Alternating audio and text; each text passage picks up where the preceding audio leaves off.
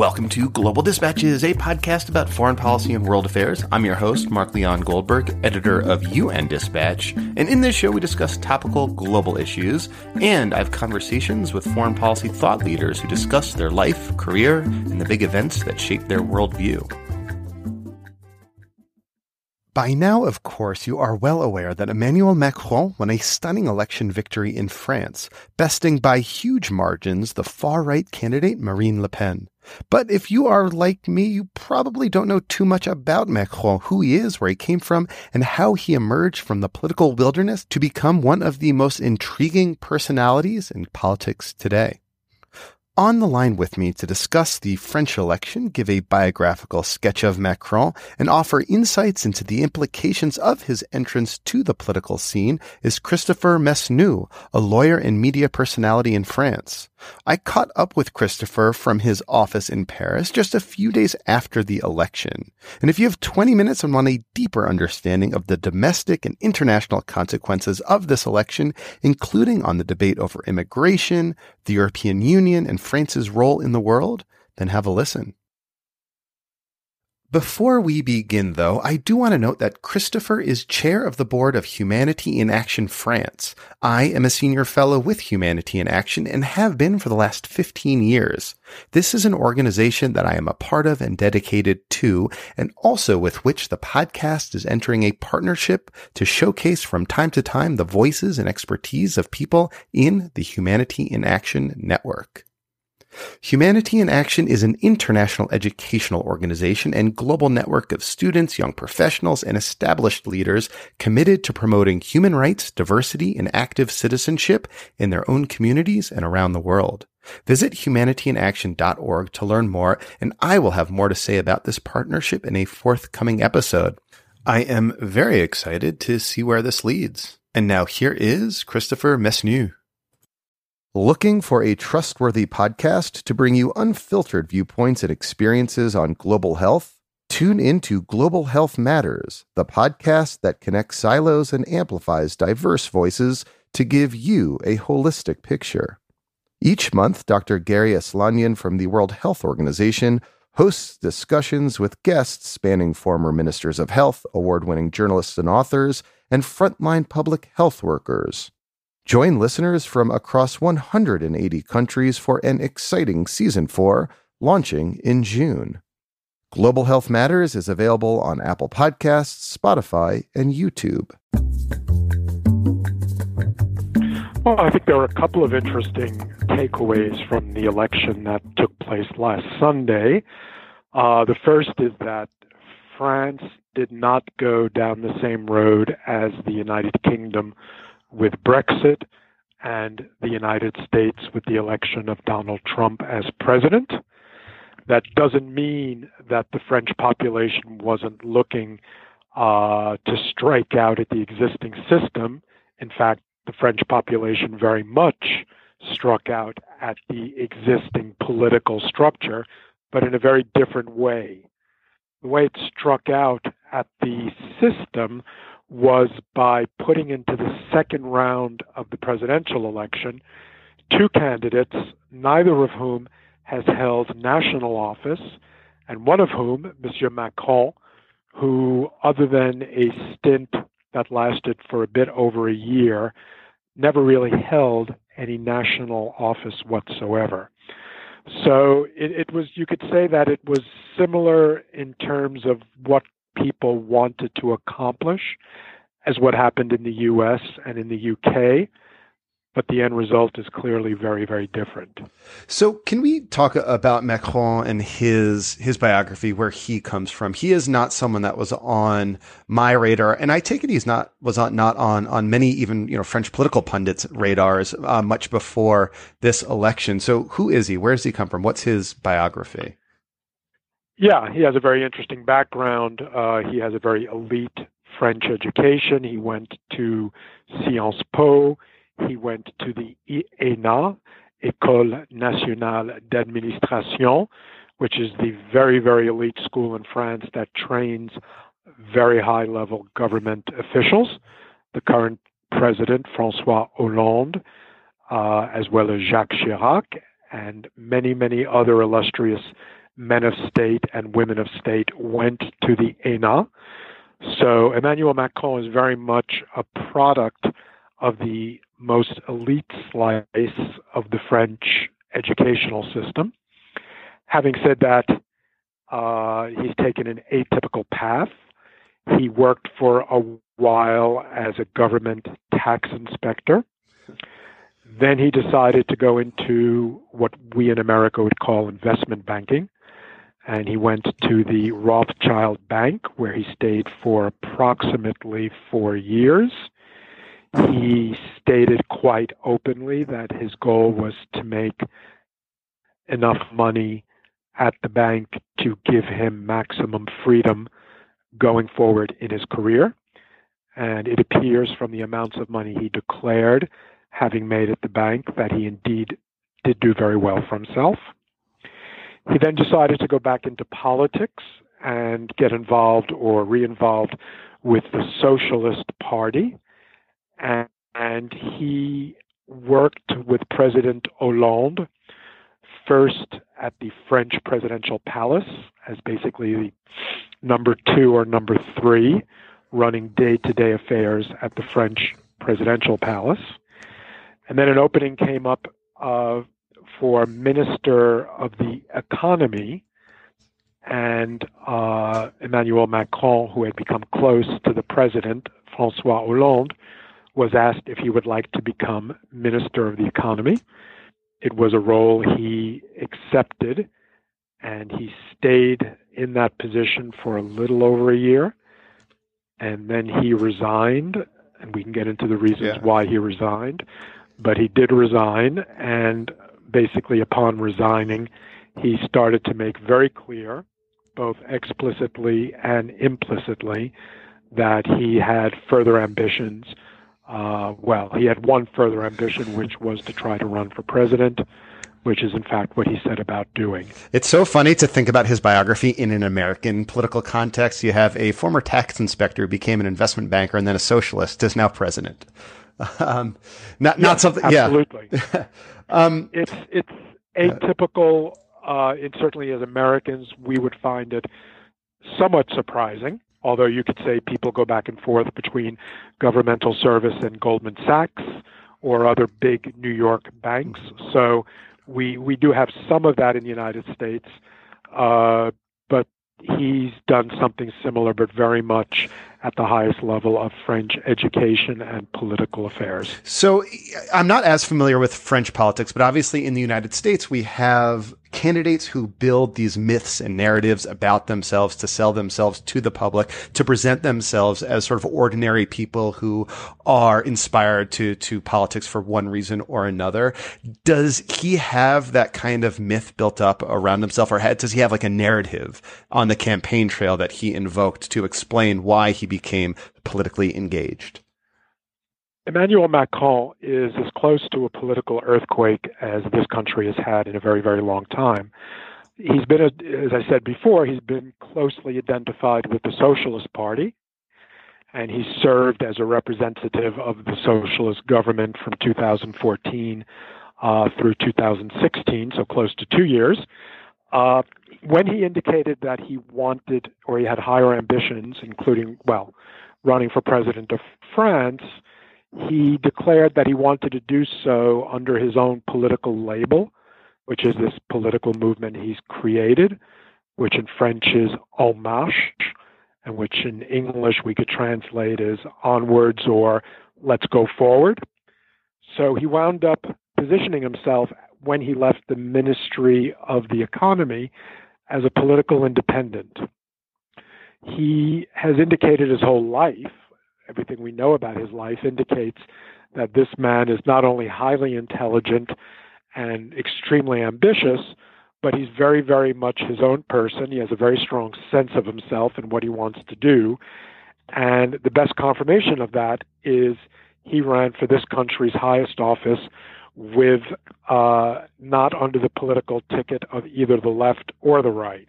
So his narrative is that of an independent figure who has decided that this country needs reforming And the only way to reform it is to get away from the existing political parties and to come up with something very, very different.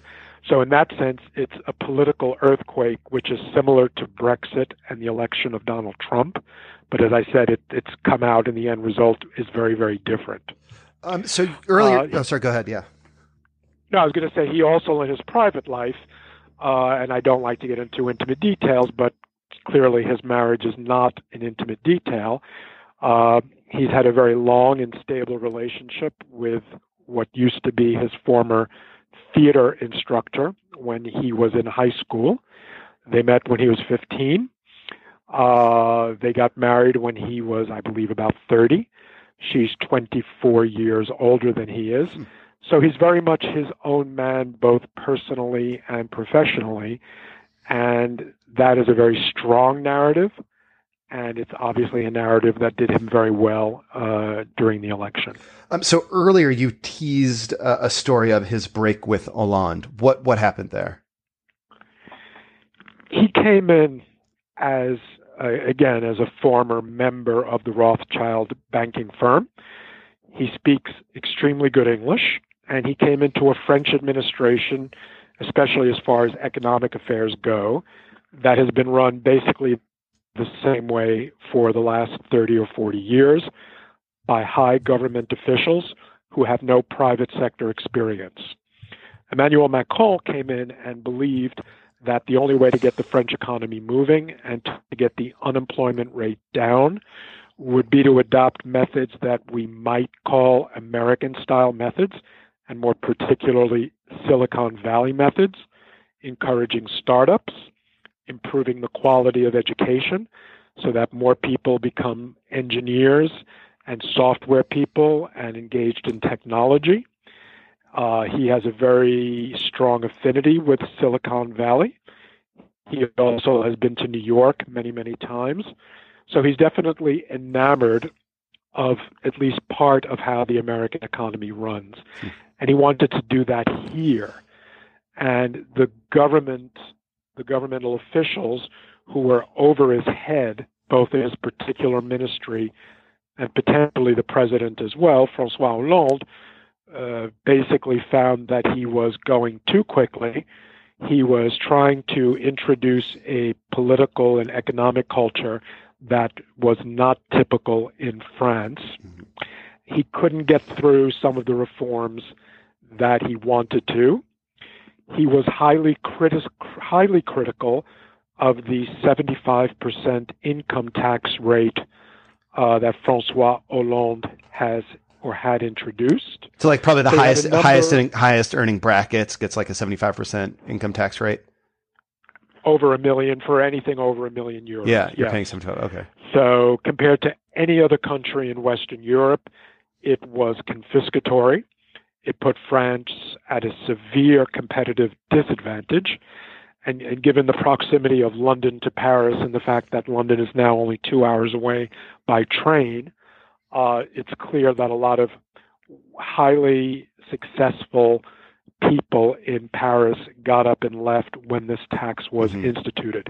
Emmanuel Macron, to his credit, understood that it was not possible for France to be so different in terms of economic policy compared to its competitors, which are basically the United Kingdom and Germany. And he protested this measure very, very strongly. So for a variety of reasons dealing with method, ideology, and ambition, he ultimately realized that he was only going to be able to continue his personal and political narrative outside of the ministry to which he had been appointed. Have you met him? I have been at conferences where he has spoken. I shook his hand. I don't consider that meeting him, but I'll certainly not talking to him. Okay. He is very impressive. He speaks very quickly. He speaks authoritatively. He speaks knowledgeably. Doesn't mean he's perfect or that all of his ideas are going to succeed, but he is in many, many ways a breath of fresh air in a way that people in France have found shocking, either positively or negatively. and that people outside of France seem to be reacting very well to. Do we know anything about how he might conduct French foreign policy in any way that might be different from Hollande? I mean, understood that Hollande was deeply unpopular in France, but at least in the international community in general and the UN in particular, he was a very popular figure for a number of reasons, for deploying troops to the Central African Republic to stave off a genocide, to Mali, of course, providing the backbone of diplomatic corps for the Paris Agreement to come to fruition. He was a pretty widely liked figure around the United Nations, if not, of course, inside France itself. So yes. Is there like a sense that Macron may be a departure from any of that? Macron has made clear that he wants to strengthen relationship with Germany. His first visit, which is traditional in France, is to go see Angela Merkel, the way the first visit of an American president is usually with the Canadian prime minister. So in France, that tradition goes to Germany. In terms of policy relating to issues in Africa or in the Middle East, he has not been as precise and has not developed his ideas as well as he has on the economic level. Having said this, France is a world power, a nuclear power. It's got one of the two strongest and most developed armies in Europe, along with the United Kingdom. So I would not expect France to suddenly become more shy, either in terms of policy in Africa or with respect to policy in the Middle East. What on immigration? Obviously, that was probably one of the key sharp points of dispute between Le Pen and Macron. How does he approach the question of immigration, of integration in France? He has expressed great support for Angela Merkel's policy in 2015, which I think we might call an open-door policy. That obviously is a policy that much of the French government in 2015 did not agree with. It's clearly the policy that Marine Le Pen found the easiest to attack. So he has supported that policy. Having said that, there are clearly issues with respect to how many people can be accommodated in France, where they're going to be housed, where they're going to be schooled. So his idealism, which is always the case when people are idealistic, I believe his idealism at some point will bump up against reality, which is how many resources do we have to deploy? Who will we let in? Who will we not let in? How do we decide? And then, of course, whoever says immigration, as you rightly said, also speaks about integration. And unfortunately, France in the last 2 years has also been the subject of 3 highly murderous terrorist attacks and a number of smaller attacks. So he's going to have to find the right balance between the openness, which I think he genuinely believes in, and the temperature of this country, which is, I don't know how I'd say this delicately, is probably not as accommodating to accepting large numbers of immigrants or migrants as perhaps Germany is. Mm-hmm. It's not going to be an easy path for him to take. With specific respect to terrorism, when he had the debate with Marine Le Pen last week, he said several times that he planned on being extremely forceful with respect to terrorism, what he called Islamist terrorism. He did not shy away from the word. So he's a man who always tries to find the middle ground between left and the right and tries to position himself in the center. On these issues, which are highly complicated and very, very emotional, he's going to have to use every ounce of his intelligence to find a policy that will help him succeed, and it will not be easy. So can I ask, what is next for Le Pen? There seems to be a narrative, and one I think I subscribe to, that sort of describes Le Pen's defeat in this election as, you know, although she was walloped and it was a very lopsided election, you know, you still had 1/3 of the country vote for her. And there also, deeper than that, seems to be a normalization of ideas that used to be exclusively in the fringes of the French political debate have been creeping ever towards the center, thanks in large part to her and to her political influence. And I'm wondering if you agree with that assessment. I very much do. Having said that, I think these ideas have crept to the center in part for the same reasons that a candidate like Donald Trump succeeded in America and Brexit succeeded in the United Kingdom. There are a lot of disaffected people. There are a lot of people who are watching their lifestyles disappear for both economic reasons and cultural reasons, but in particular for economic reasons. You've got the whole northeast of France. If you look at the electoral map, the whole northeast of France went very strongly for Marine Le Pen, as did large parts of the southeast. So these are areas where there is economic dislocation, where immigration coming from the rest of Europe tends to go through the eastern side of France, coming from Germany, coming from Italy. So what are they going to do with their loss? Well, you know, they lost and they won at the same time. They clearly lost the election.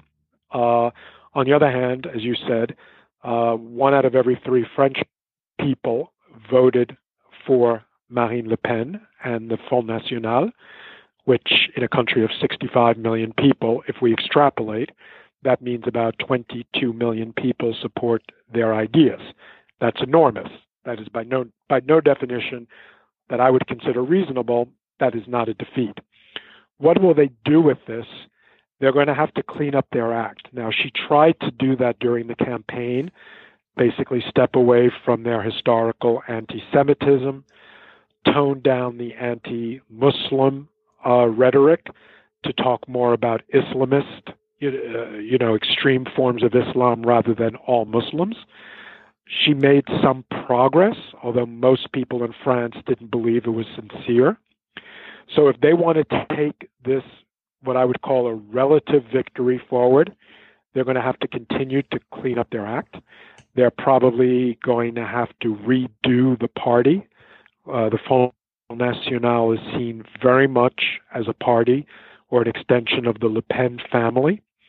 They're going to have to probably open the party up, the top leadership, to other people. They may very well change the name. And they will reach out to people on the right, not the far right, but what we call the center right, people who might have voted for Mr. Fillon in the first round. They're going to have to try to reach out to people who voted for Mr. Fillon. And in order to reach out to people like Mr. Fillon, they're going to have to completely rethink economic policy, because one of her signature initiatives was to take France out of the euro, and that is not something that most people felt comfortable with. So they're going to have to do a lot of reconstruction.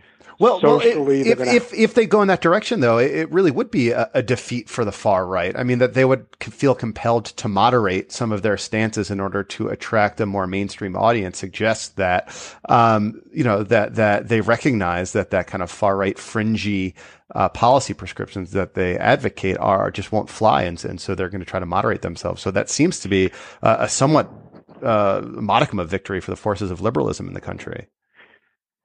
It might be. I'm not sure I'd be that optimistic, but certainly they will, again, as I say, they will have to clean up their act. On the other hand, if they reach out to the center right, they're also going to have to keep their existing electoral base.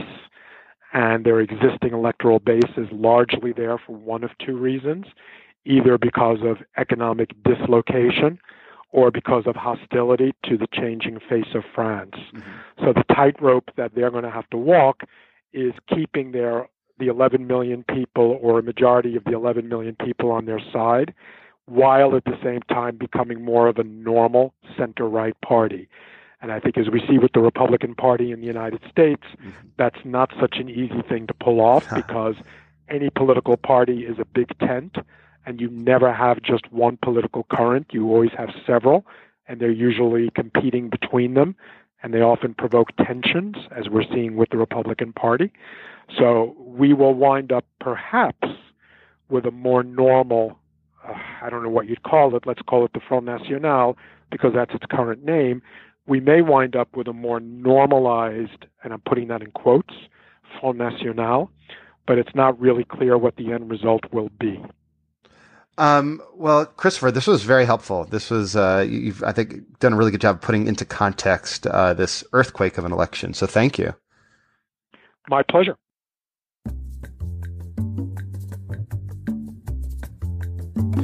All right. Thank you all for listening. Thank you to Christopher. Fascinating to see what kind of leader Macron becomes. And for you premium subscribers out there, I have just published a bonus episode for your ears only about Vladimir Putin, his biography, how he rose to power, how he consolidated power by besting the oligarchy that surrounded Boris Yeltsin.